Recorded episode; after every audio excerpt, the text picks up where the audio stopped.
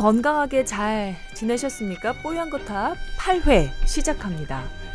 아, 또 정해진 식순에 따라 어, 등장인물 소개부터 하고 어, 본격적으로 시작해 볼게요. 뽀얀 거탑의 거탑을 담당하고 있었다는 이제 그 평가를 받고 있는 최원석 부장님 오셨습니다. 안녕하세요. 어 처음 듣는 이야기인데 왜 거탑이 조동찬 씨 아니었나? 그 뽀얀 뽀얀 뽀얀. 네. 뽀얀 아 뽀얀은 김소원 씨고 아유. 거탑은 조동찬 씨고. 여튼 기립근이냐 여기 예. 기립근. 기립근이 대체 어디 있는 근육이냐고 묻는 사람들도 있던데 여튼 뭐 하여튼 안녕하십니까 최원석입니다. 타평 자평 예 거탑 최원석 부장님과 함께하고 있습니다. 아 이제는 더 이상 뽀얀을 담당하실 수 있을까 걱정이 될 정도로 얼굴이 많이 좀 상하셨어요. 지난주보다 네. 나은 것 같아요 근데 아니야 오늘 아침 저기 계속 콜록콜록 하시던데. 아. 예. 근데 저기 초동찬 의학 전문 기자 나오셨습니다. 안녕하세요. 네 안녕하십니까 조동찬입니다. 예, 말씀 끝에 한숨이 묻어나는 그런 인사였습니다. 아 그리고 제 동기 이주현 기자 모셨습니다. 네 안녕하세요 예, 머리 아직도 많이 아파요? 아 예 오늘 어제 저녁부터 예, 음. 머리가 좀 아픈데 뽀얀 거탑 이렇습니다. 예. 이 지금 이 세 분의 준 환자, 세미 환자를 모시고 이제 거탑 8회를 진행을 해야 되는데 역시 뭐 메르스 얘기 꺼내지 않을 수가 없네요. 아직도 지금 저희가 녹음하고 있는 시점이 수요일 오전인데요. 예. 네 음, 뭐 메르스 어저께 잠깐 얘기했지만 트릴로지를 오늘 완성하는 걸로 아 그렇군요. 네. 1부, 네. 2부, 오늘 삼- 3부. 삼부까지 해 가지고. 3부로 네. 끝마쳐 줘야 될 텐데 참 걱정입니다. 예. 그러 우리 우리 정책사회부장님과 다음 주에 또? 의학전문 기자가 아니, 그러면 일주일 또 아니죠. 아니죠. 아니 아니지. 요- 3부작으로 삼부작. 끝내려고. 음, 트릴로지로 이번 끝낼 끝- 수 있어야 될 텐데요, 진짜. 그죠? 어, 끝내겠죠? 그렇지 않을까요? 어떻게 보십니까 조동찬 기자? 아니 지금 이제 들어가기 전에 음. 저희가 워낙에 녹음 시간이 이게 아침 오전 10시로 정해져 있었는데 한 30분 정도 부장님과 조동찬 의학 전문 기자가 늦었어요. 그렇죠. 음. 회의를 하느라고 늦었다고 저희가 전달을 받았는데 제가 지나면서 보니까 정책사회부에서 기자들이 쫙 몰려가지고 뭐 심각한 네. 얼굴로 웅성웅성하고 있어서 어. 아, 시간 됐으니까 빨리 가자고 제가 하질 못해가지고 그렇죠. 그냥 내려왔어요, 워낙에 일단. 좀, 어, 어, 좀 무거웠으니까. 근데 방금 또 우리? 최 선배는 국장실에 보도국장실에 지금 들어왔다 오셨다면서 무슨 일로? 조금 이따 또 불려가실 거라면서요. 뭐 매일 일- 요즘 매일 일상적으로 있는 일이라서 특별한 일은 아닙니다. 요즘 한 이렇게, 이렇게 산지가 한 열흘 됐습니다. 열흘 중국. 대륙에서 예, 역시 신선도를 연마하고 오신 분답게 네, 평탄하게 말씀해 주셨는데 음. 무슨 일이 있었던 거예요? 회의에서 뭔 얘기가 있었던 거예요? 네 일단 전반적으로 봐서는 메르스가 환자 발생 수로 봐서는 진정세로 접어든 것 같은 곡선이 패턴이 보여요. 네.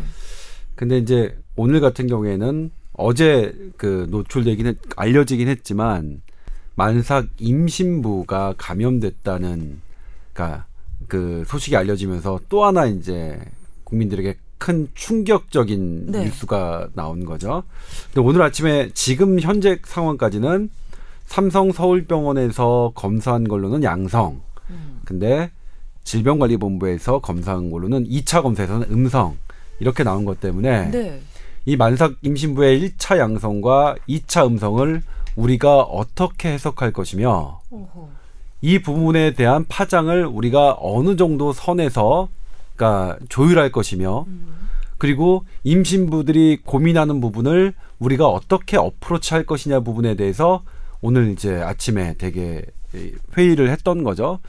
사실 저희가 이제 임신부에 관련해서는 궁금증이 폭주해서 취재를 한 적이 있어요. 네. 그러니까 중동 상황에 대해서 아 근데 이 부장 그 데스크 볼 때 어땠냐면 기사를 못 쓰겠어요.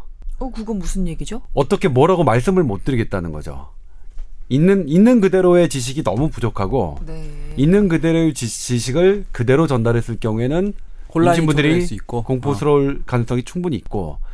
근데 그때 이제 그래서 부장께서는 아 이거 그러면 기사 안 하는 게 맞지 않느냐. 음. 근데 저는 이제 저희 취재 기자들은 어떻게 했냐면 궁금증이 대단히 많고 네. 그리고 결론이 없다는 것도 우리가 그냥 있는 그대로 어. 전달드려야 될 정보가 어. 아니냐 해서 그때 대단히 고민스럽게 정말 그 난산이었거든요 그 기사가 음. 근데 그 보도가 공교롭게도 그 보도를 한 다음 날 첫 번째 만삭 임신부 감염 소식이 이제 알려지면서 더 어렵게 됐는데 자 일단 어, 일단 궁금해지는 게 1차 양성, 2차 음성, 삼성병원에서는 양성, 질본에서는 음성. 이게 과학적으로 양성이 나왔다 음성이 나왔다가 어떻게 설명이 되는 거예요? 그래서 그 해석이 필요하다는 어, 그 얘기잖아요. 그게 해석이 음. 필요하다는 게 이게 약간 선뜻 이해는 안 가요. 네, 제가 오늘 본격적으로 더 취재를 해보겠지만 네. 취재 후에 달라질 수는 있겠지만 지금까지 제가 취재한 바로는 어, 삼성병원에서 1차 양성, 그러니까 검사하는 PCR 검사라고 하는데 이 검사 검사 방법과 질병관리본부에서 하는 그 2차 검사가 크게 다르지는 않을 것 같아요. 에? 근데 예. 결과가 다르게 나왔는데? 그러니까 제가 예. 근데 그건 어떤 상황이냐면 어 우리 선례가 있죠. 그 의 삼성 서울병원의 의사 있잖아요. 의사 같은 경우에는 딱 한 번만의 검사로 양성 판정을 했습니다. 최종. 35번 환자요? 예, 예. 어. 뭐 의사. 그러니까 우리 지금 확진 환자 중에서는 2차까지 안 하고 1차 양성에서 확진 환자로 최종 정부가 포함시킨 환자가 있어요. 네. 음. 그러니까 이게 지금 1차와 2차가 조금 현재 애매하게 있는 거죠. 애매하게 그 있는 거고. 35번 의사, 그 서울 삼성병원에 이제 삼성 서울병원에 의사가 이제 저, 그 재건축 조합 총회에 참석했다는 그 의사입니다. 네네. 그 의사가 그거는 어, 어떻게 삼성병원에서 한 거예요? 아니면 어, 국가 기, 기, 그건 기관에서 서울시 일본에서 했나? 그러니까 뭐냐면 그거는 네. 삼성에서 검체를 채취해서 서울시 보건환경연구원에서 양성 판정한 그러니까 겁니다. 공인된 국가기관에서 최종적으로 판단을 한 거에서 한 번만 했을 수가 있고 예. 어제 임신부 같은 경우는 듣기로는 삼, 삼성 서울병원에서 자체적으로 검사를 했다는 네. 거거든요. 그 네. 그거하고 뭐 그거는 어떤 차이가 있나요? 그러니까 뭐냐면 PCR 기계는 똑같습니다. PCR 기계 음. 검사 분석하는 기계는 기계 자체는 똑같고요. 삼성과 음, 똑같은 음, 기계고. 음, 예. 그다음에 치료는 정부에서 나눠주거든요. 음. 치료도 똑같죠. 치료. 예. 예. 그러니까 그거를 최종 판정하는 게 사실은 대학병원이냐 아니면 서울시 보건환경연구원이냐 아니면 질병관리본부냐 이거에 따라 좀 달라지는 거죠. 그러니까 아니, 저- 음. 아 잠깐만 똑같은 그래, 해석하기에 따라서 양성으로 볼 수도 있고 음성으로 볼 수도 있어요? 아니, 대체감 얼마나 나왔니 이런 건 아닐 아니 거 아니야. 그렇지. 어. 예. 동일한 예- 예를 들어 검사 결과를 놓고 해석이 달라진 건 아니고 예, 그렇죠. 사실 이제 추측컨대 네. 임신부가 아, 첫 이제 양성 판정이 났다. 그리고 임신부가 어쨌든 간에 산부인과에 있었다. 그러니까 여러 가지 파장들이 우려되는 측면들이 있잖아요. 우리가 상상을 해보면 그러다 보니까 이제 예, 국가 공인된 기관에서 삼성병원이 말고 추가적으로 한 번 더 검사를 별도의 검사를 한 것이 아닌가 이런 생각이 들어요. 그러니까 그걸 우리가 하- 한 가지 검사 결과를 놓고 해석을 달리 한 것이 아니라 음. 검사를 새롭게 했는데 여기서 이제 음성이 나왔다. 이- 그럼 이렇게밖에 같아요. 해석이 안 돼요. 음, 그 음. 사이에 그 임신부가. 확 어. 저기 나왔다. 나왔다. 뭐 그럴 수도 있고요. 그다음에 어, 아, 진짜? 음, 객담이 객담이 어떤 객담이 받아졌느냐에 따라 좀 달라질 수 있어요. 음. 그러니까 지금 현재까지 우리나라의 경험으로 보면 객담 가래를 얘기하는 예, 거죠, 가래. 가래. 예. 음. 가래의 위치가 요 위쪽 기도의 위쪽에서 나온 가래에서는 설령 이 사람이 메르스에 걸렸다 하더라도 검사에서 negative 음성이 나왔던 경우가 많고 어. 저 밑에 기도 아래쪽 허파 쪽에 음. 있는 가래가 아. 나오면 이 사람이 걸렸다면 거의 positive가 나- 양성이 나온다. 그래서 객담의 위치에 따라 달라질 수 있어요.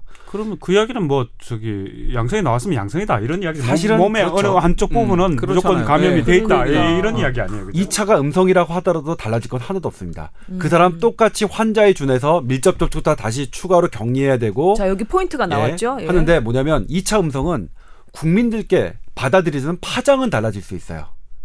파장은. 음. 어차피 양성. 근데 2차 음성이라고 해도 달라질 대책은 하나도 없습니다. 그분과 음. 접촉했던 모든 사람 해야 되고 그분 2주간 뭐 저기에 치료 아. 경과 봐야 되고 그러니까 지금 1차 양성이고 2차 음성이라고 해도 그, 그 우리가 방역 대책, 치료 대책이 달라지는 건 하나도 없는데 음. 그럼 뭐가 달라지느냐? 네. 국민들 파장은 좀 달라지겠죠. 그거는 느끼는 우리의 그냥 예상 아니에요? 어차피 양성이라는 것이 뭐 대처도 그렇게 양성에 어, 준해서 한다고 하는데 사람들 마음이 뭐가 달라질까요? 어차피 환자인 걸 아는데. 뭐 이런 건 있을 수 있겠죠. 아 그렇게 심한 임신부가 걸렸는데 뭐 이렇게 해보니까 안 나올 정도니까 그, 저, 하여튼 저, 그렇게 심한 정도는 심한 아니었나 아니었나 보다 뭐이 음, 정도의 전파력도 임신이겠지. 좀 음, 2차에서 약한가 음성이 나오 보다. 네. 약할 수 있지 네. 않느냐 이런 물론 이제 기대 이- 섞인 희망이 아닐까. 아 이게 이 임신부 하고. 같은 경우는 이제 관찰 대상이고 주변에 있었던 분들은 그런 조치는 당연히 취해야 될 거죠. 그냥 그건 뭐 당연히 그렇게 해야 되는 거고 네. 어쨌든 뭐 우리가 단정적으로 이야기하지 말고 어, 정부의 이제 결과를 한 번 더 한다니까 재검을 한다니까 그 결과를 지켜보는 게 네. 맞는 게 아닌가 그렇습니다. 예. 음, 네.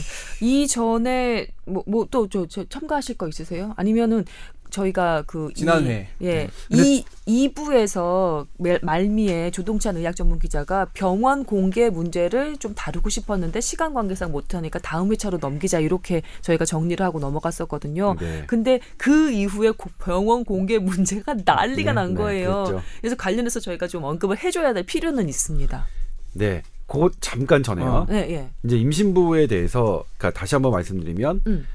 우리가 사실 메르스는 되게 우리가 공포스럽게 생각하지만 하나 확인된 게 뭐냐면 방역은 많이 뚫렸어요. 네. 사실상 뚫렸는데 뚫린 걸 보니까 그렇게 많이 확산되지 않았거든요. 대단히 제한적으로 확산됐기 때문에 주로 병원 내 감염 예. 정도. 음. 예. 아, 그리고 병원 내에서도 접촉자 되게 많은데 그 중에서 아주 소- 사실을 따져보면 격리 대상자 2,500명 정도가 되는데 직접 접촉, 직간접 접촉자가요. 그런데 현재는 105명이란 말이에요. 2,500명이라는 건 일반 접촉자가 아니라 환자와 아주 밀접하게 접촉했던 게 음. 예상되는 사람들 중에서도 105명이니까 네. 물론 이제 이 임신부 환자가 1차 양성, 2차 음성 그것 좀 면밀하게 따져봐야겠지만 최악의 경우 그분이 환자를 하더라도 그분과 접촉했다 하더라도 감염성이 그렇게 높진 않다. 요 부분 좀 말씀드리고 싶어요. 요 음. 같이 했던 분들 중에 우리가 우리의 경험으로 뚫렸는데도 불구하고 그랬, 그랬으니까 그 부분 한번 말씀드리고 싶고요. 그다음에 네. 병원 공개 문제. 아 정말 이 부분에 대해서 최현석 부장만큼 이 골머리를 아는 사람이 사실 없었, 없었을 겁니다. 소회를 한번 말씀해 주시죠. 일단 이 들어봅시다. 부분이 예, 보도국 내에서도 굉장히. 소랑설레가 아니 있었죠. 이 문제 때문에 지난 네. 지난 주말에 어, 우리가 그렇죠. 통화를 하던 뭐 수십 차례 한 것 같은데 조동찬 네. 씨가 그 하여튼 뭐 역량이 뛰어난 기자예요 기자인데 그래서 제가 골치가 좀 아파요 사실은 그게 전화 한 게 토요일 저녁이나 일요일 저녁 아 토요일 아침이었죠. 토요일 아침이었어 토요일 네. 아침에 전화 와서 그 삼성병원을 거쳤던 70대 여성 환자 네, 70대 75세 여성 환자. 여성 환자가 어, 요양병원 한 곳을 들렀다가 어, 지- 강동 경희대 갔다가 아, 강동 경희대 병원 건- 거쳤다 건대를 갔다는 거예요. 예, 그- 근데 이게 정부에서 공식적으로 발표를 하지 않고 있다. 근데 두 병원은 지금 강동 경희대병원은 나중에 또 통보를 받았고 네. 건국대병원에서 난리가 났다는 거예요. 그래서 이걸 갖다가 국민의 알 권리 차원에서 그리고 또 이제 알 권리라는 거 그렇죠. 그 병원에 가면 어떻게 뭐 조금 위험에 노출되는 거니까 그런 네. 차원에서 우리가 낮에 낮 상황에서 속보로 보도를 해야 된다라고 이제 저한테 아침에 제가 솔직히 말하면 그날 늦잠을 계속 요즘 늦게 퇴근하고 어, 새벽에 나오고 하니까 주말이라서 좀 오후에 출근하려고 늦잠을 자고 있는데 전화가 왔어요. 처음에는 무슨 소린지 잘 이해를 못해서 어 그래 하여튼 뭐 내가 생각해보지 하고 일어나서 세수를 하고 이제 좀 생각을 해보니까 이걸 진짜 이 병원명을 공개해서 아, 이게 국민들에게 정보를 드리는 게 맞는 건지 예, 예를 들어서 이, 이런 서울의 대형 병원이 뚫렸으니까 이런 이런 부분에서 조금 조심을 하셔야 된다. 하- 해야 되는 게 맞는지 판단이 잘 안 쓴 거예요. 그래서 이제 우리 두 사람이 이제 수십 차례 통화를 하면서 조, 조율을 했죠. 조율을 했- 해서 결국은 이제 낮 상황에서는 이제 속보를 하지 않고 그 거기에 그렇게 한 근거 자체는 각 병원들이 제각기 이제 여러 가지 조치를 세밀하게. 다 취했더라고요 보니까 음. 새로 이제 격리 조치를 접촉했던 사람들과 아, 의료진과 환자들 뭐 응급실 사람들 다 이렇게 격리 조치를 하고 또 새로 병원을 찾으신 분들에게는 어떻게 대응을 하고 음. 이런 조치를 다 취한 상황이니까 우리가 먼저 어, 병원명을 공개해서 괜히 이렇게 불안을 그 갖다가 공포를 증폭시킬 필요는 없다. 그런 판단에서 이제 8시 뉴스에 병원명은 밝히지 않고 대학병원 두 곳도 어, 이제 조금 환자가 들렀다는 톤으로 이제 단독 보도를 한 거죠. 단독 보도를 했는데 이제 단독 보도라는 명칭을 이런 상황에서 쓰는 것도 뭐 하다 해서 단독이라는 거 빼고 이렇게 보도를 했는데 네. 하여튼 이 병원 모형을 놓고도 우리 이제 사- 내부 내부적으로도 여러 가지 제보들 제보들이 있고 뭐 이런 상황에서 지금은 이제 정부가 다 병원 명을 네. 공개한 마당이어서 뭐 그게 큰 의미가 없어졌지만 음. 어, 상당히 참 골치를 알았습니다. 네. 그 그래서 뭐 사실은 이게 뭐 그 경희대병원 지금 방금 말씀해 주신 그 케이스뿐만 아니라 그 훨씬 전에 평택병원도 그렇고 삼성 초기에 음, 그렇죠. 어 거기서부터 사실은 그렇죠. 보도국 내에서도 네. 논란도 있고 삼성병원 문제도 사실은 이 음. 조동찬 기자가 제일 먼저 캐치를 한 거죠. 음. 캐치를 해서 삼성병원 내에서 이런 이런 상황이 확진 6월 1일 날 확진이 되고 정부는 6월 4일 날 발표를 했어요. 그 의사가 아 이제 그것도 자기가 돌보지 않았던 14번 환자를 직접 돌보지 않았던 의사인데도 옆에서 그 감염이 됐다라는 사실을 이제 6월 1일 날 확진 판정을 받고도 정부가 사흘간 끌었던 거죠. 그러면서 그 사이에 이제 박원순 시장이 6월 3일 날 네. 저녁에 이제 그뭐 폭로랄까 이걸 하면서 이제 이게 이게. 굉장히 이제 사태가 좀 커진 거죠.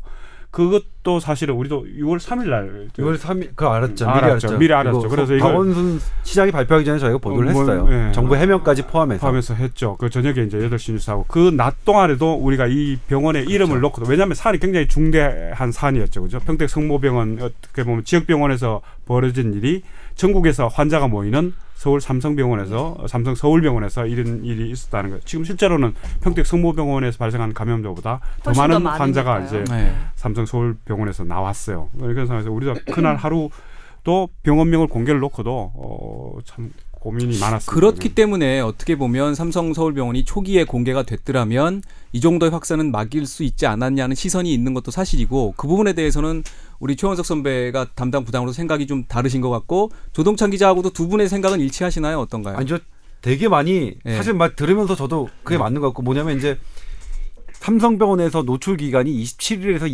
29일이었습니다. 근데 우리가 이제 이- 인지한 거는 그 이후거든요. 그러니까 발생이 일어난 후였고 그다음에 이제 의사의 문제인데 이 의사가 과연 지금 전파될 수 있는 상황이에요. 우리가 이제 병원명을 공개했을 때 전파될 수 있는 상황이냐 아니냐 이런 부분 판단하기 좀 어려웠고 또 이제 우리 최 부장이랑 저랑 고민했던 게 평택 성모병원 모든 환자를 다른 병원에 이송시켰죠. 음. 정부가 그렇게 결정했단 말이에요. 그럼 삼성병원에 또 평택 성모병원처럼 모든 환자를 이송시킨다면 그걸 우리나라 의료가 감당할 수가 있겠느냐 하는 음. 부분이 음. 를 했었죠. 그러니까 음. 만약 삼성이 자체 처리가 가능하다고 다 됐고 모든 게 확인됐다라면 우리가 공개할 수가 있는데 그거게 그게 확인되지 않은 상태에서 만약 삼성병원의 모든 환자들을 다른 대학병원에 다 이송시켜야 된다고 한다면 거기는 삼성병원은 사실은 전국구 병원이고 전국에서 그렇죠. 모든 환자들이 몰려드는 거고 그 환자들도 그냥 그 되게 어려운 난치성 중환 환자들이 많기 때문에 그건 또 다른 문제라고 해서 세- 생각되는데 저도 그때는 뭐냐면 어, 솔직히 말씀드리면 감이 안 오더라고요. 이거 그런데 어떻게 될지. 감이 안 요, 온다. 요 예. 지점에서 공개를 하는 게 맞는지, 예, 게, 공개를 요안 지점에서 하는 게 하나 맞는지. 궁금한 예, 게요. 전혀 감이 안 오더라고요. 이 삼성 그 서울 삼성병원 그 병원명을 공개한다고 아까 평택 그 병원처럼 모든 환자를 소거해야 되는 거는 아니죠. 저기 소개해야 그때- 되는 거는 아니잖아요. 그때 당시 우리 판단은 그럴 수도 있지 예, 않은가. 왜냐하면 왜냐하면 예, 평택 어려웠어요. 평택 성모병원이라는 건 아주 작은 병원이고 지역 병원이긴 하지만 결국 휴원을 했어요. 문을 닫았거든. 음. 문을 닫았는데 만약에 이게 이 상황이 좀 크다 음. 이렇게 판단하면 예를 들어 국민들이 그렇게 판단을 할 수 있죠. 삼성 서울병원에서 음. 감염자가 나왔다 이러면 그 병원에 이제 입원해 있던 환자의 보호자라든지 뭐 당사자라든지 이런 이런 경우에는 나 이 병을 떠나고 싶다 이- 이렇게 나올 수도 있는 상황이야. 우리가 그렇죠. 그때는 왜 아, 지금은 아. 모든 것들이 병원명이 공개되고 어, 어, 어. 오히려 이 정보가 공개됨으로써 오히려 사람들이 안정시키는 있었지만 역할을 예. 했어요. 그때는 이제 굉장히 폭발력을 지닌 사안이라고 판단을 한 거죠. 그러면 만약에 우리가 예를 들어서 삼성병원의 이름을 그 이제 거명을 하면서 보도를 했을 경우 이 환자들이 만약에 짜- 진짜 이 불안해서 못 살겠다, 떠나야 되겠다. 환자들이 음? 보호자들이 그렇게 판단을 한다면 그러면 과연 이, 이 환자들을 받아줄 전국의 병원에 있는 가, 것인가? 어? 이런 문제도 이제 네. 판단하는 요소 중에 하나였죠, 사실. 예, 네, 그런 음, 것도 이제 음. 판단한 요소 중에 하나가 될 수 있었고 음. 지금 와서 보면 의견은 세 가지 정도로 나눠지는 것 같아요. 의사라는 전문가 집단까지 포함하면 공개했어야 됐다는 쪽. 그다음에 공개를 어, 어쨌든 정부가 통제해가지고 어느 정도까지 공개하실 공개할 것인가에 대해서 어, 언론도 같이 보조를 맞춰야 되는 또 하나. 또 하나는 의료 그 의료 기관들 사이에는 정보 공유가 좀 됐어야 된다는 그래서, 쪽 하나. 네. 이 정도가 그렇죠. 있는 것 같아요. 삼성병원도 피해자죠 어떻게 보면 한편으로 이제 이 환자가 아, 저 평택병 성모병원에서 왔다는 사실 자체를 제대로 몰랐으니까 그렇죠. 그렇죠. 예, 그러게 근데 여기서 조금 결은 다른 얘기지만 그거를 한번 제가 물어보고 싶어요. 제가 사실은 그저께 이제 후배들이랑 술자리 하다 그 공개 문제가 또 거기서 또 기자 후배들인데 그 얘기가 또 한참 나오더라고요. 제가 끄집어낸 얘기는 아닌데 그러다가 이제 그 과연 이 이걸 공개하느냐 마냐에 대해서 어떤 기준이 있냐 뭐 이럴 얘기를 하다가 사실 저희가 뽀, 뽀얀 거탑 6화에서 보면 그때 무슨 얘기가 나왔었냐면 그 이 메르스 전파가 처음에 알려지게 된 그 병원 그 네 번째 병원이라고 그랬어요. 그때 제가 조동찬 기자한테 어, 그 병원 어디예요? 라고 했더니 아 그거는 말을 못하게 돼 있다. 왜 못하냐? 감염자 보도 준칙에 따라 네, 못하게 됐다. 그래서 예. 대형 종합병원인데요. 아. 그 대형 종합병원에서 그래도 잘 디텍 그나마 일찍 디텍트를 그러니까 발견을 한 의심을 한 거죠. 그걸 지금 조동찬 기자 얘기 안 하는 이유는 뭐예요? 혹시라도 그 병원에 어떤 예, 아 이거 감염병? 보도 준칙에 있어서 아, 그래요? 국가가 지정한 있어요? 병원 같은 경우에는 뭐 이렇게 아. 얘기를 할 수 있는데 실제로 국가가 지정하지 않은 병원 같은 경우에는 음. 이렇게 보도를 그러니까 발, 공개하는 게 이제 금지돼 있거든요. 글쎄, 예전에 그- 그런 아. 적이 있었어요. 음. 저는 그 당시에 그냥 인상적으로 듣기에는 아 이게 뭐 정부에 무슨 어떤 규제가 있고 뭐 이런 게 있는가 보다 했더니 그 보도 준칙이라는 게 사실 주체가 보건복지부를 출입하는 기자와 그다음에 무슨 한국 헬스 산업회요? 예, 헬스, 아, 한국 헬스 커뮤니케이션 학회입니다. 예, 거긴 아 커뮤니케이션 학회. 예, 학회입니다. 아, 협회도 아니고 학회. 예, 그래서 보건복지부 출입 기자와 예. 한국 헬스 커뮤니케이션 학회와 음, 음. 그러니까 언론 단체죠. 음. 언론 학회와 음. 그다음에 그 질병관리본부 이렇게 세 명 세 집단이 주도해서 그때 대단히 오랫동안 네. 토의를 했어요. 난상 토론이었거든요. 그래서 한 게 그때 감염병 보도 준칙이었는데 네. 그러니까 뭐냐면 알렸을 때 음. 아, 부작용이 정말 컸어요. 그러니까 첫 번째가 뭐냐면 이 가- 광우병이죠. 음. 광우병이 어느 병원에 딱 났다. 인간 광우병 딱 했는데 그때 모든 언론은 뭐냐면 결국 그게 아니었습니다. 광우병이 아니었는데도 불구하고 그 광우병이 아니다라는 보도를 하는데 모든 방송 3사와 음. 그러니까 그때 연합에서 썼죠. 인간 광우병 했다 해 가지고 아침 6시 50분에 52분에 편집 2부에서 전화 왔더라고요. 야, 인간 광우병 어떻게 된 거냐. 그래서 제가 확인했더니 아닙니다. 일단 받지 마십시오. 네. 하고서 저도 8시 뉴스에 이건 인간 광우병이 아닙니다.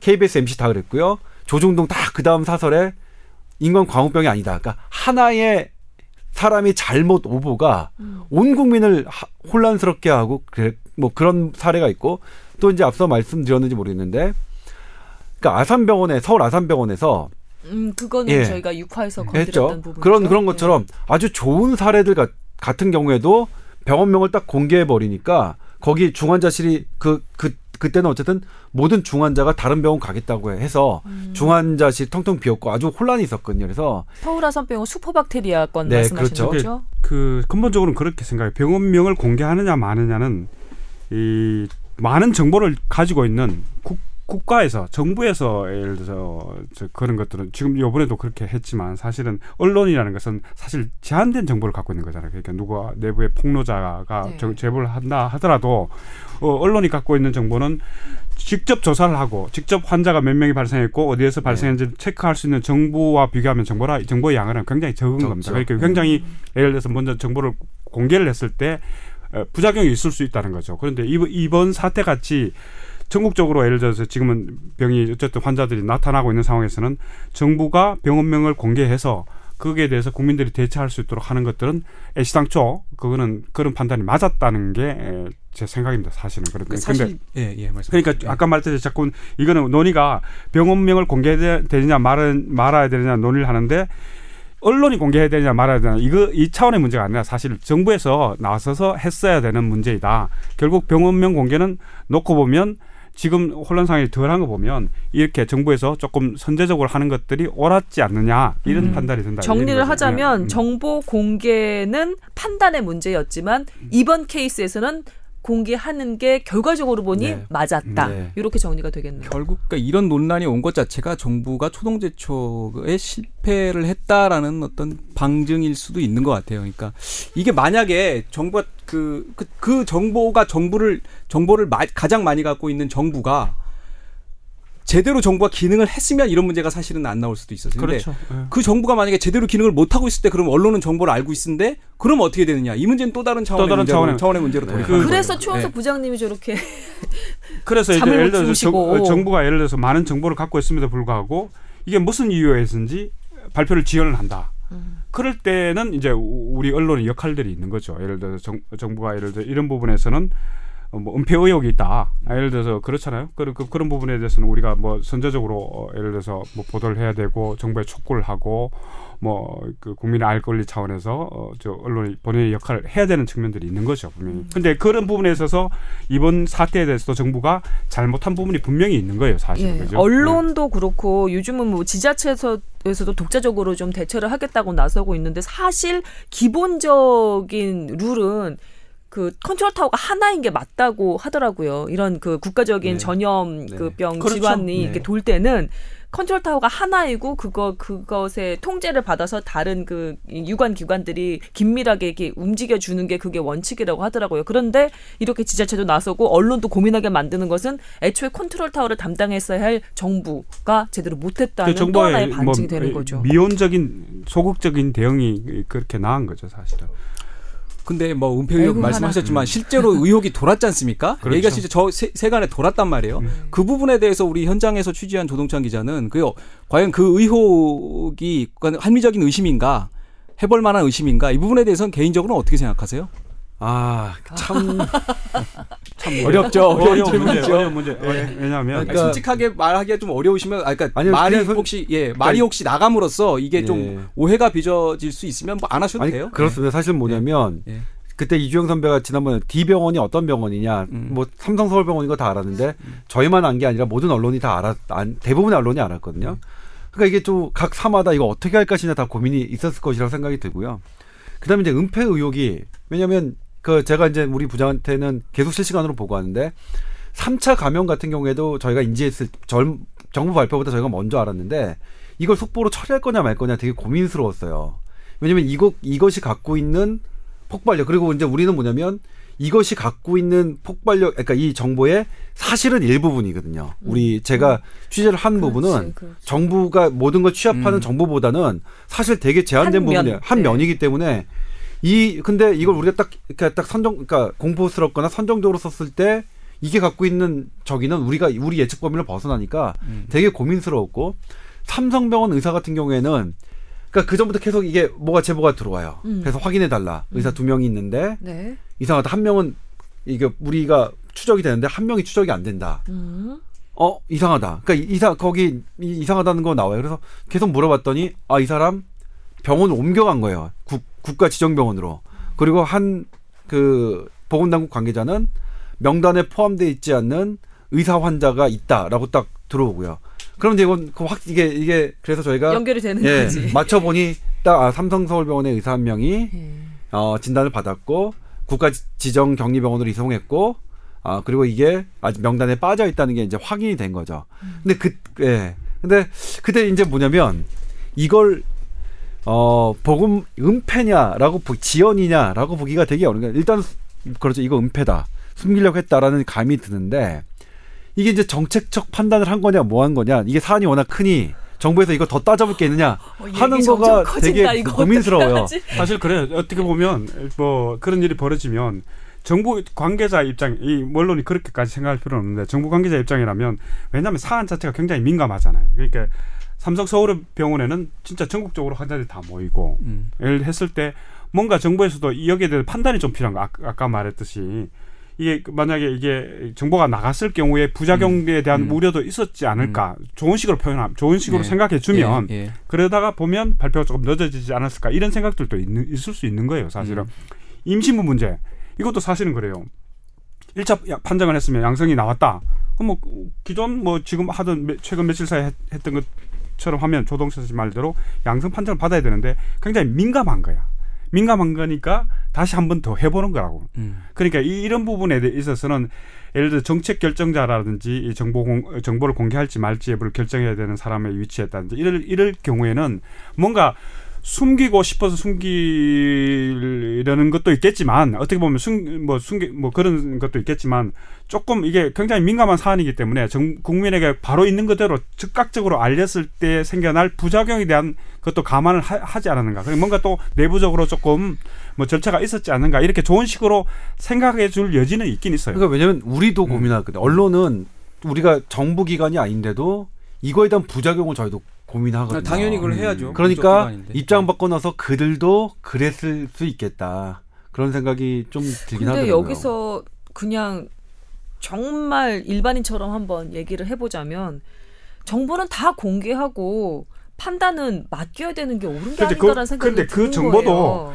정확하느냐의 판단이 또 있을 수 있어요. 네. 그 정보가 어느 정도 이제 완전히 이거는 우리가 이런 판단을 내렸다 아, 했을 때는 무조건 공개를 하는 게 맞죠. 맞는 맞는 것 같은데 예를 들어 정부 입장 우리도 언론도 마찬가지 이게 여러 가지 조각조각 들어오는 정보들이 예를 들어서 뭐 이런 취재 어제도 저녁 이제 여- 8시 뉴스 임박해서 임신부에 대한 정보들이 들어옵니다. 들어오면서 이렇게 뭐 이, 이 임신부가 응급실을 들렀다. 아니면 뭐 저 아니면 산부인과 병동에만 있었다. 뭐 여러 가지들 이렇게 그 엇갈리는 정보들 모순되는 정보들이 들어왔을 때 우리가 그럼 과- 그냥 판단을 어떻게 해야 되느냐.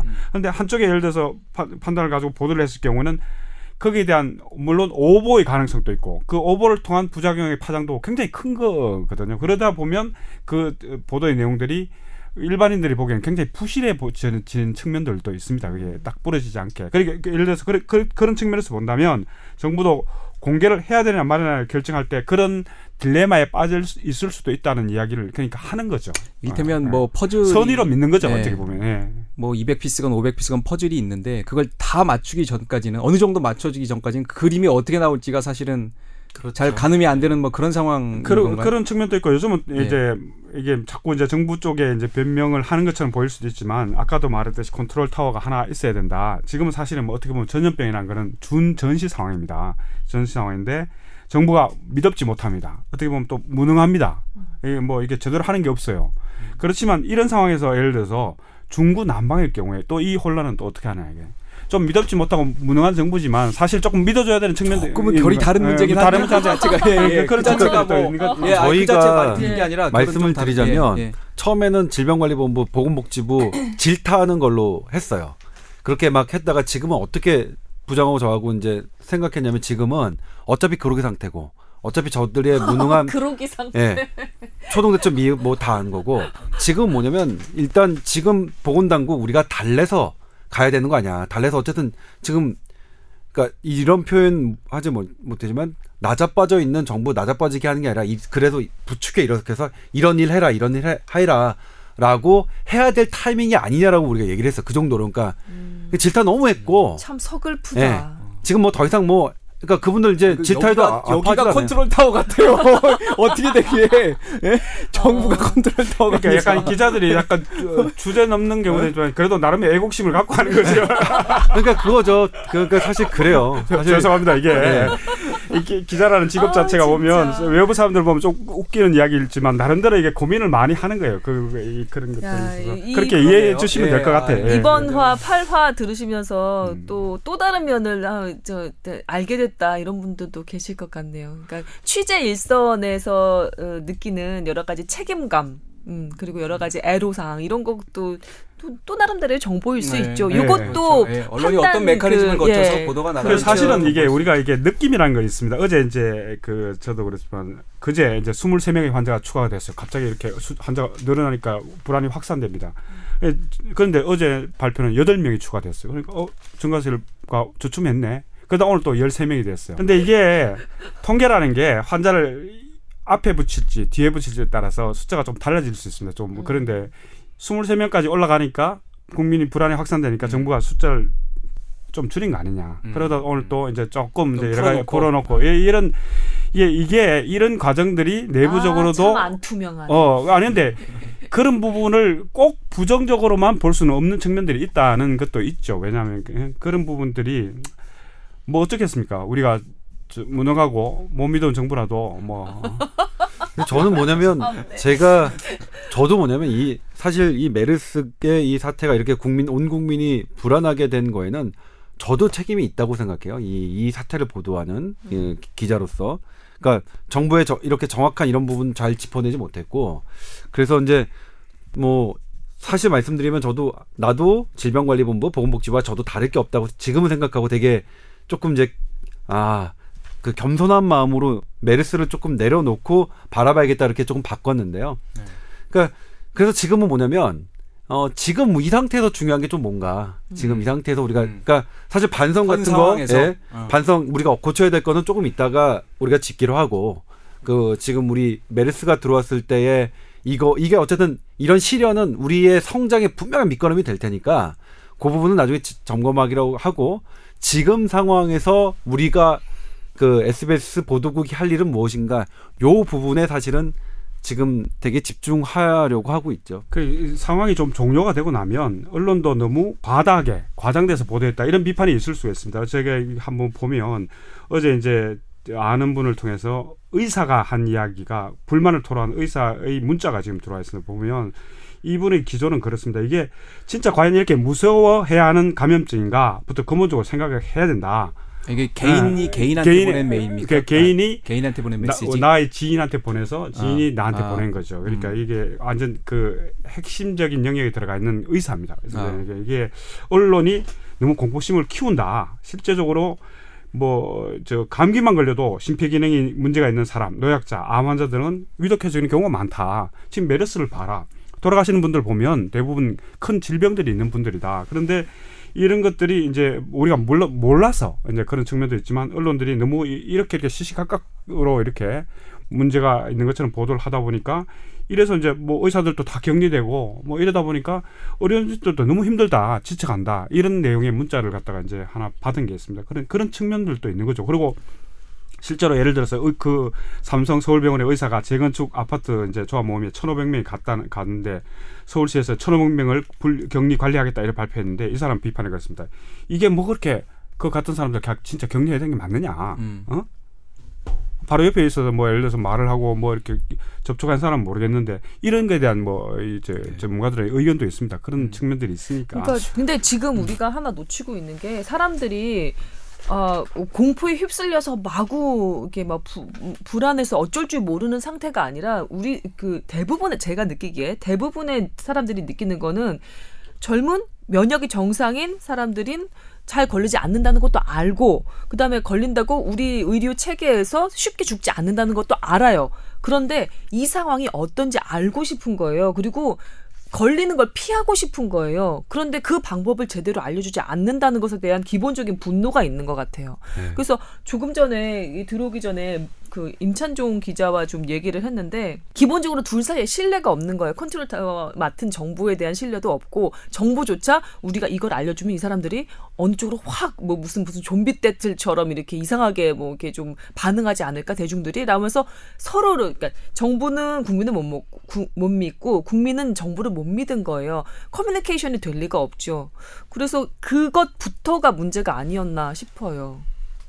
네. 뭔 소리야 이게 예, 또. 동의합니다. 뭐, 아니요. 예, 뭐. 뭐 동의합니다.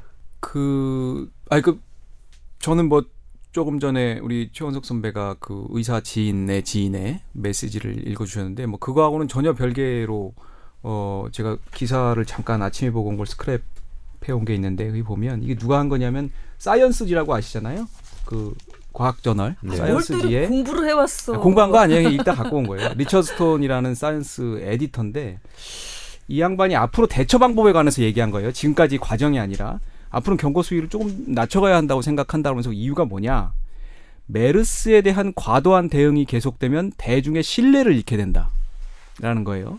그러면 다음에 메르스보다 더한 감염병이 들어오면 대중이 반응을 보이지 않을 수도 있다는 거예요. 그래서 지금은 뭐 과학적 양- 지식을 토대로 해서 예, 예. 그렇죠, 딱 음, 그거죠. 음. 대중에게 믿음과 신뢰를 주는 일이 제일 중요한 일이다. 아. 근데 라고 동찬. 씨는 저 말에 어. 동의를 하시는가? 아, 저는 그렇진 않습니다. 어. 그러니까 지금 그런 것 외국 학자들이. 예, 예. 왈가왈부할 입장은 아닙니다. 외국의 지침을 음. 그러니까 제가 지난번에 스- 말씀드렸지만 세계 보건기구가 왜 우리나라는 우리나라 상황 되게 호의적으로 얘기하거든요. 한국의 상황 뭐 심각하지 않다 이렇게 얘기하거든요. 애초에 자기네들이 내려준 지침이 있었기 때문이 아니에요. 그렇죠. 약간 그 지침대로 나이브하게 했던 지침. 그 지침대로 대한민국은 따랐습니다. 그래서 그러다 뒤통수 그, 맞은 그 거잖아요. 지침이 전혀 효과가 없다는 게 입증된 사례입니다. 세계 보건기구의 메르스 대응책이 음. 전혀 대응하는데 효과가 없다는 게 입증된 게 대한민국입니다. 그렇기 때문에 저는 음. 오늘 뭐 국제부에서 발전 발 발제했던 세계 보건 기구가 한국의 상황 나쁘지 않다 음. 이렇게 하는 것은 말도 안 된다고 생각해요. 그리고 이례적으로 세계 보건 기구가 이렇게 신속하게 하- 어떤 나라에 온 예가 없습니다. 지금 그때 다섯 분 왔었죠. 음. 그러니까 그때 제발 중앙 제발이 저린 예. 거고 변명을 늘어놓고 그때 있는 중앙일보에서. 막 세계 보건기구 입장해가지고 이렇게 막 이렇게 인터뷰에서 나갔습니다. 저는 그 기사를 보고 사실 분노했어요. 음. 저들이 우리나라에 와서 인터뷰할 입장이 아니거든요. 그, 그 입장이란 게 어떤 거였습니까? 내용이니까. 그러니까 내용은 어. 어쨌든 우리 뭐 아. 적극적으로 하고 세계보건기구 협조해서 하겠다 이런 거예요. 좀 잘 알아보겠다 와서 직접 음, 예. 근데 분명한. 건 유럽 유럽 질병관리통제센터는 한국을 어쨌든 그 위험 국가 중동과 똑같은 위험 국가로 설정했고 음. 러시아와 대만도 아 타이완도 한국 여행 자제를 했단 말이에요 다른 나라. 음. 그러니까 함부로 지금 대한민국의 상황이 중동 사우디아에 이, 이- 사우디아든 뭐든 어디서 연구를 했던 간에 대한민국의 상황을 사우디의 연구 결과를 가지고 함부로 왈가왈부할 수 있는 건 아닙니다. 저는 그래서 지금 미국의 의사가 뭐 피츠버그 대학, 뭐 존스홉킨스 대학, 하버드대 의대 사람들이 어떻게 커멘트하는 것 자체가 되게 혐오스러워요. 혐오스러워. 그걸 그걸 기사화하는 우리? 우리 언론이 전 되게 되게 정말 지금 남자. 우리가 이, 이 사태가 그러니까 지금 어쨌든 과도한 거 아니야. 지금 무방비로 노출됐는데 사실 메르스에 우리 현재 105명밖에 안 됩니다. 100, 아, 108명인가요? 네. 13명이니까 108명밖에 안 됩니다. 그러니까 메르스 자체가 전염력이 없다는 낮다는 거 인정합니다. 그럼에도 불구하고 외국 과학자들이 함부로 말하지 않았으면 좋겠고 외국 과학자들이 함부로 말하는 걸 함부로 기사화하지 않았으면 좋겠어요. 저 음. 청취자 여러분 우리 조동찬 의학 전문 기자의 뜨거운 피를 좀 알아주시기 여, 바랍니다. 여태까지 한 야. 8화 9화인가 오늘 그 하는 중에 메르스라는 이 메르스라는 이 바이러스는 사실 잘 모르는 바이러스잖아요. 그렇죠. 그러다 보니까 이 대응 자체는 좀 과하다 싶을 정도로 해도 되는 것 같아요. 저희가 이제 해- 예, 지난 회에 예, 늘 하는 그 해야 얘기죠. 되죠. 누누이 얘기했던 얘기죠. 그러니까 이 지금 네. 뭐 양치기 소년 운운하면서 이렇게 사이언스 어, 뭐이 이 양반 직업이 뭐, 사이언스지 에디터입니다. 예, 에디터 네. 이말 사이언스지 에디터 할아버지라도 음. 저렇게 함부로 얘기하면 안 됩니다. 의사는 아니죠.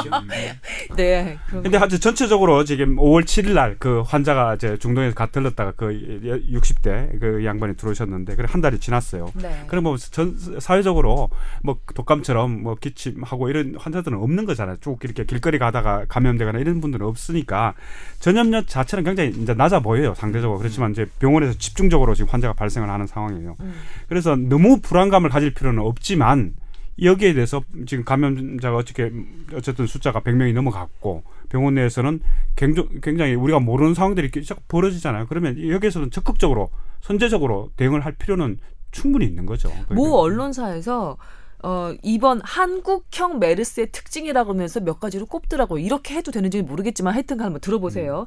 한국형 메르스의 특징. 이렇게 이, 이름을 짓는 것도 사실 참 이렇게 괜찮은 건지는 잘 모르겠지만 전염력이 그 중동에서 보고됐던 바이러스보다 어, 낮, 낮다. 치사율도 낮다. 대신 콩팥은 공격하지 않는다. 이렇게 세 가지를 해놨더라고요. 전염력이 낮다고 할 수는 음, 없잖아요. 그렇- 그렇지는 않은 전염력은 거지. 높다. 치사율은 사실 뭐 저희가 좀- 한번 정리했어요. 우리나라 우리 했어. 우리가 먼저 우리나라의 상황에 봐서 그 했어요. 그러니까 특징이 음. 그러니까 사우디와 공통적인 건 하나 있습니다.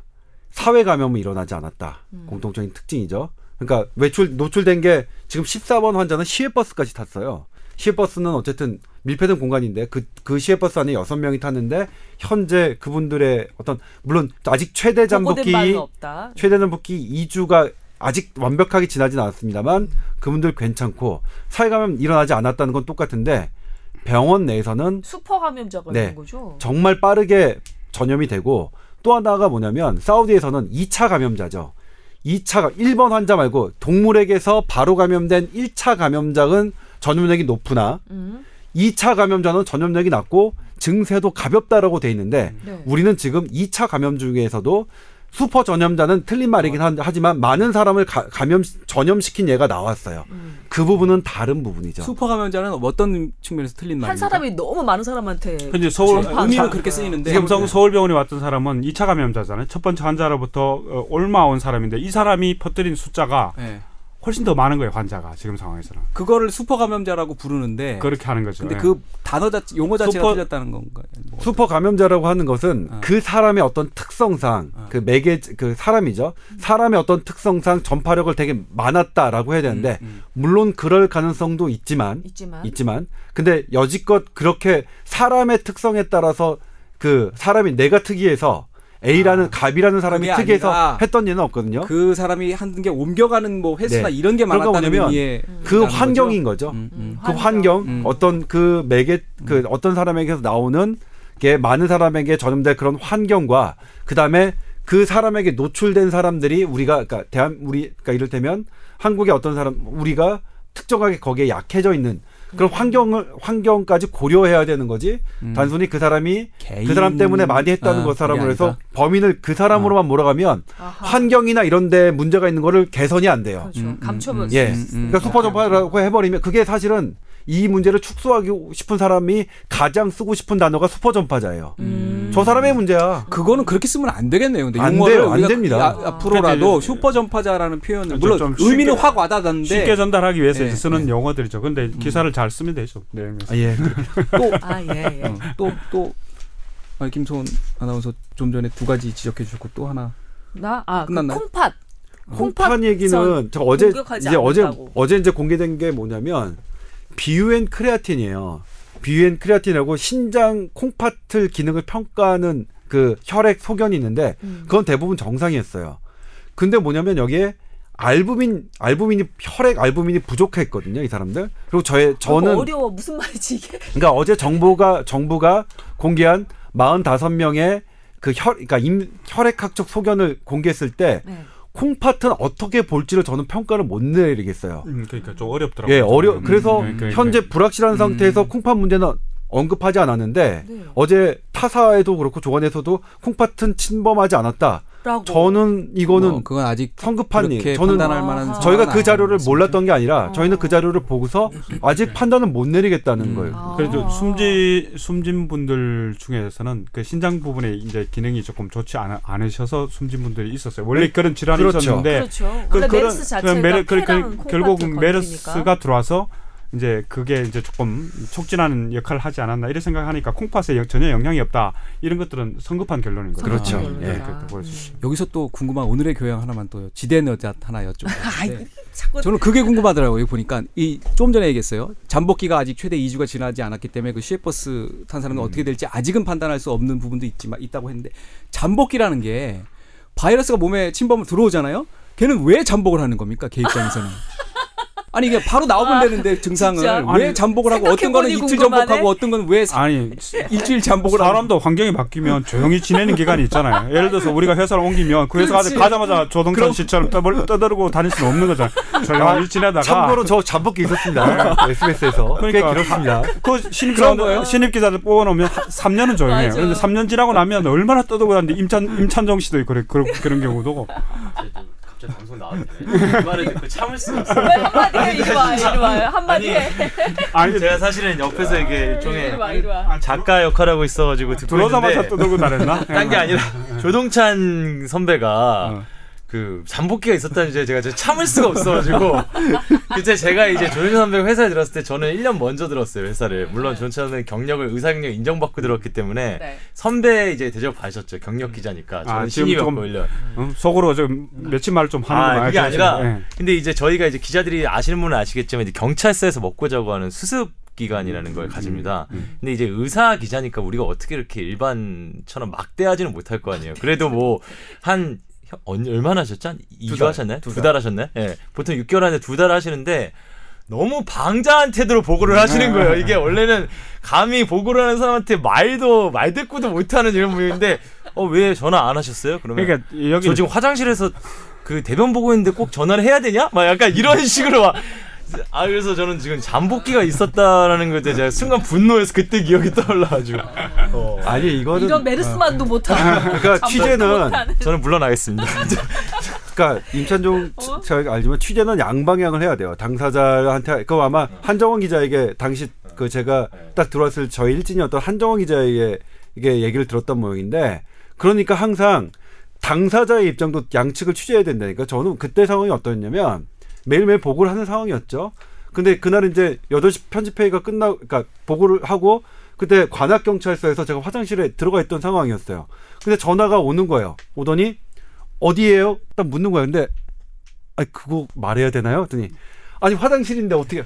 아니 당연히 말해야죠. 어디에요? 그러고 아이 좀 곤란한데 어디냐고요? 그래서 저 응가하고 있는데요. 이러 이거였어 이거.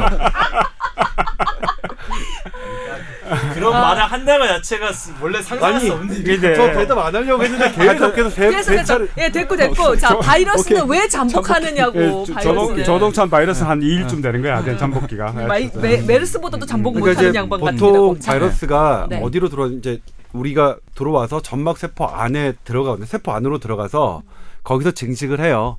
그 거기서 증식하는 기간이 증식하다가 얘가 죽으면 그냥 마는 거고 음. 증식하고 어느 정도 숫자가 늘면 음. 이놈들이 그 세포 안에는 먹고 살기가 이제 많아지면 힘들 거 아니에요. 네. 얘네가 뚫고 나오겠죠 그 세포 아. 안을. 아. 음. 그게 이제 우리가 그러면서 이제 많은 세포한테 더 들어가고 그러겠죠.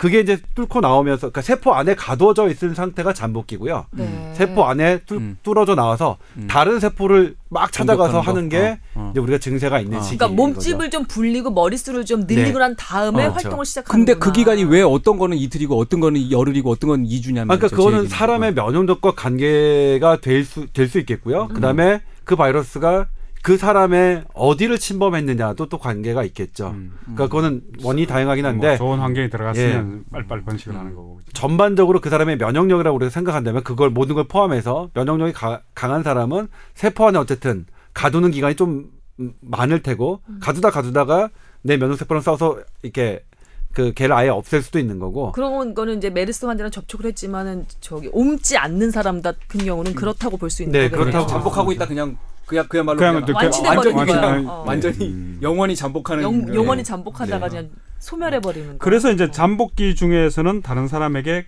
전염되지 않는다. 그런 이야기가 나오는 게 그런 네, 이유. 지금까지는 네. 잠복기 상태에서 전염된 얘가 보고되지 않았다라고 하는 게 정확할 겁니다. 음. 그러니까 아직 우리가 짧으니까 근데 해석을 그렇게 하는 거 아니에요? 잠복기라는 게 되게 애매해요. 네. 내가 내가 증상이 없었다. 음. 그러니까 우리가 만약 감기로 갔어요. 의사 선생님한테 갔는데 의사 선생님이 언제부터 열났어요? 그러면 정확하게 모르잖아요. 내가 아는 건 오늘 아침부터 열이 나는 건 알았는데 음. 어제 잘 자기 전부터 열이 났는지 안, 안 났는지 알 수가 없어서 맞아요.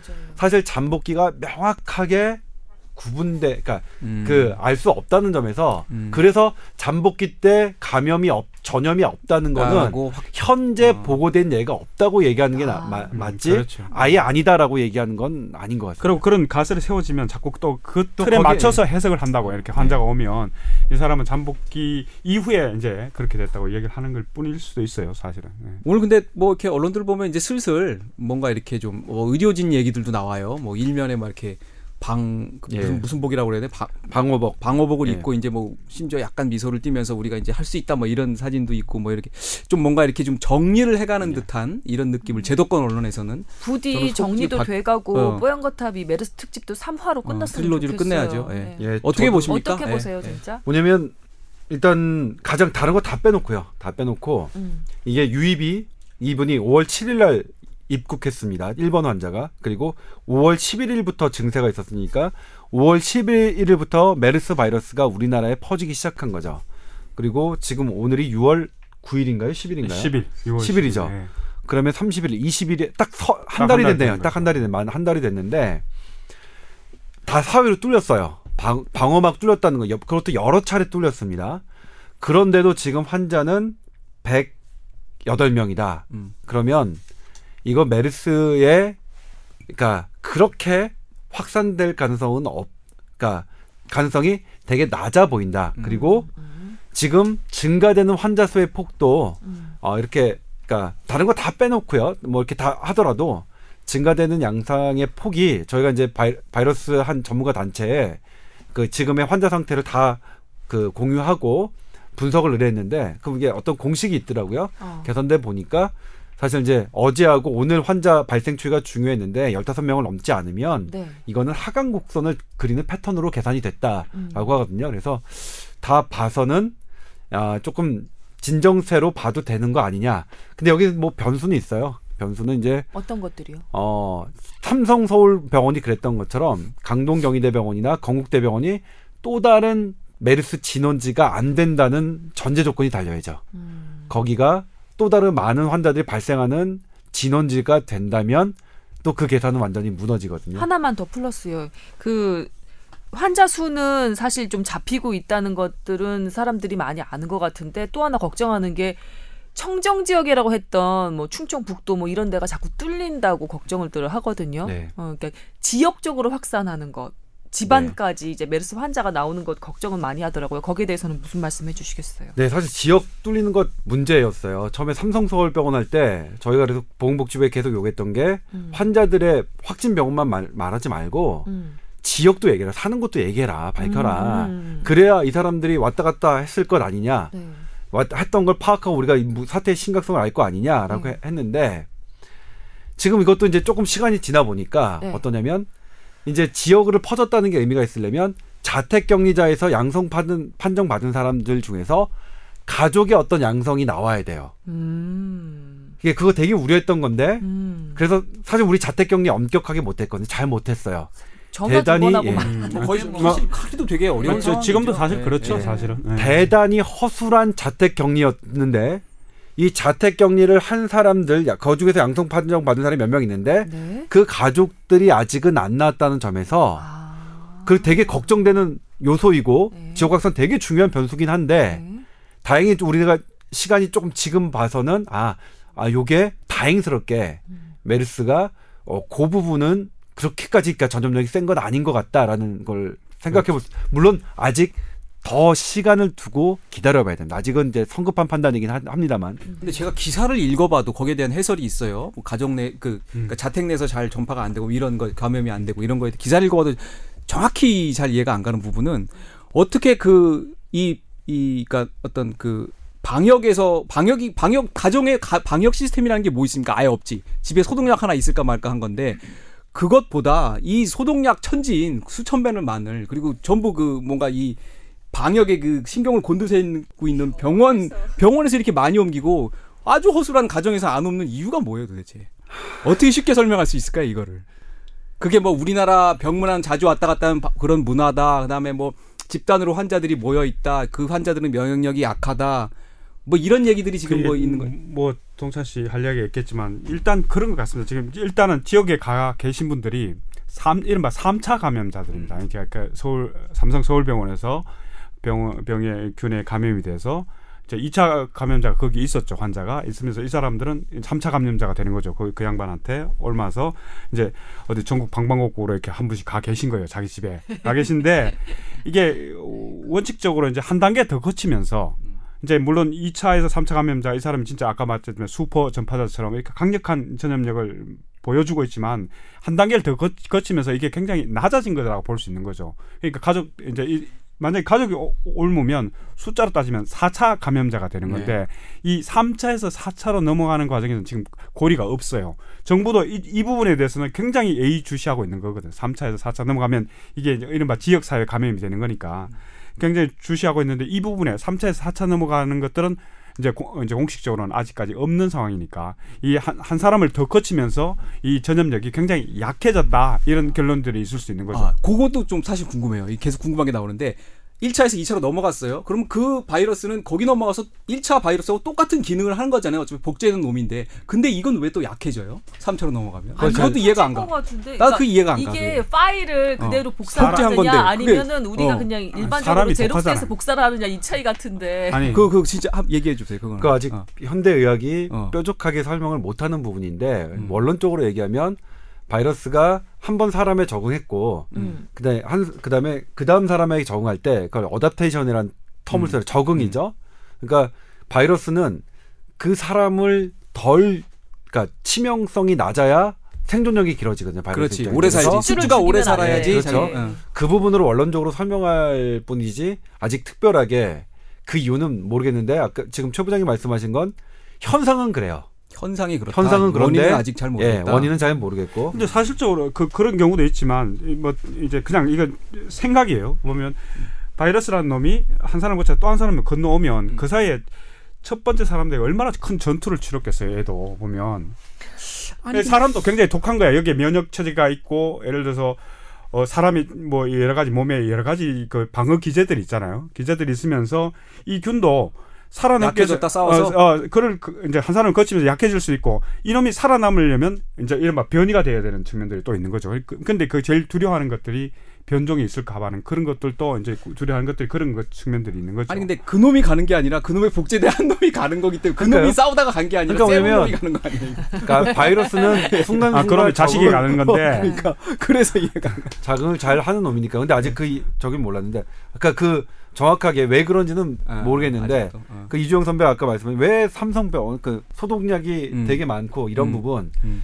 그 부분이 사실 어제 되게 세계 과학 기자 대회에서 아주 재밌는 네, 이야기를 합니다. 했던 아, 부분이에요. 네, 한번 아. 들어보세요. 네. 뭐냐면 그때 제가 이제 그거 main ceremony 사회를 봤어요. 아. 세계 과학 기자대 예. 역시 안 깨알 나오나 자랑까지 main ceremony 안 사회를? 봤는데 아니, 역시- 이, 이 조동찬 씨는 잠복기가 없는 기자입니다. 그러니까. 근데 역시 SBS는 단신 처리조차 안 해주더라고요. 어느 때.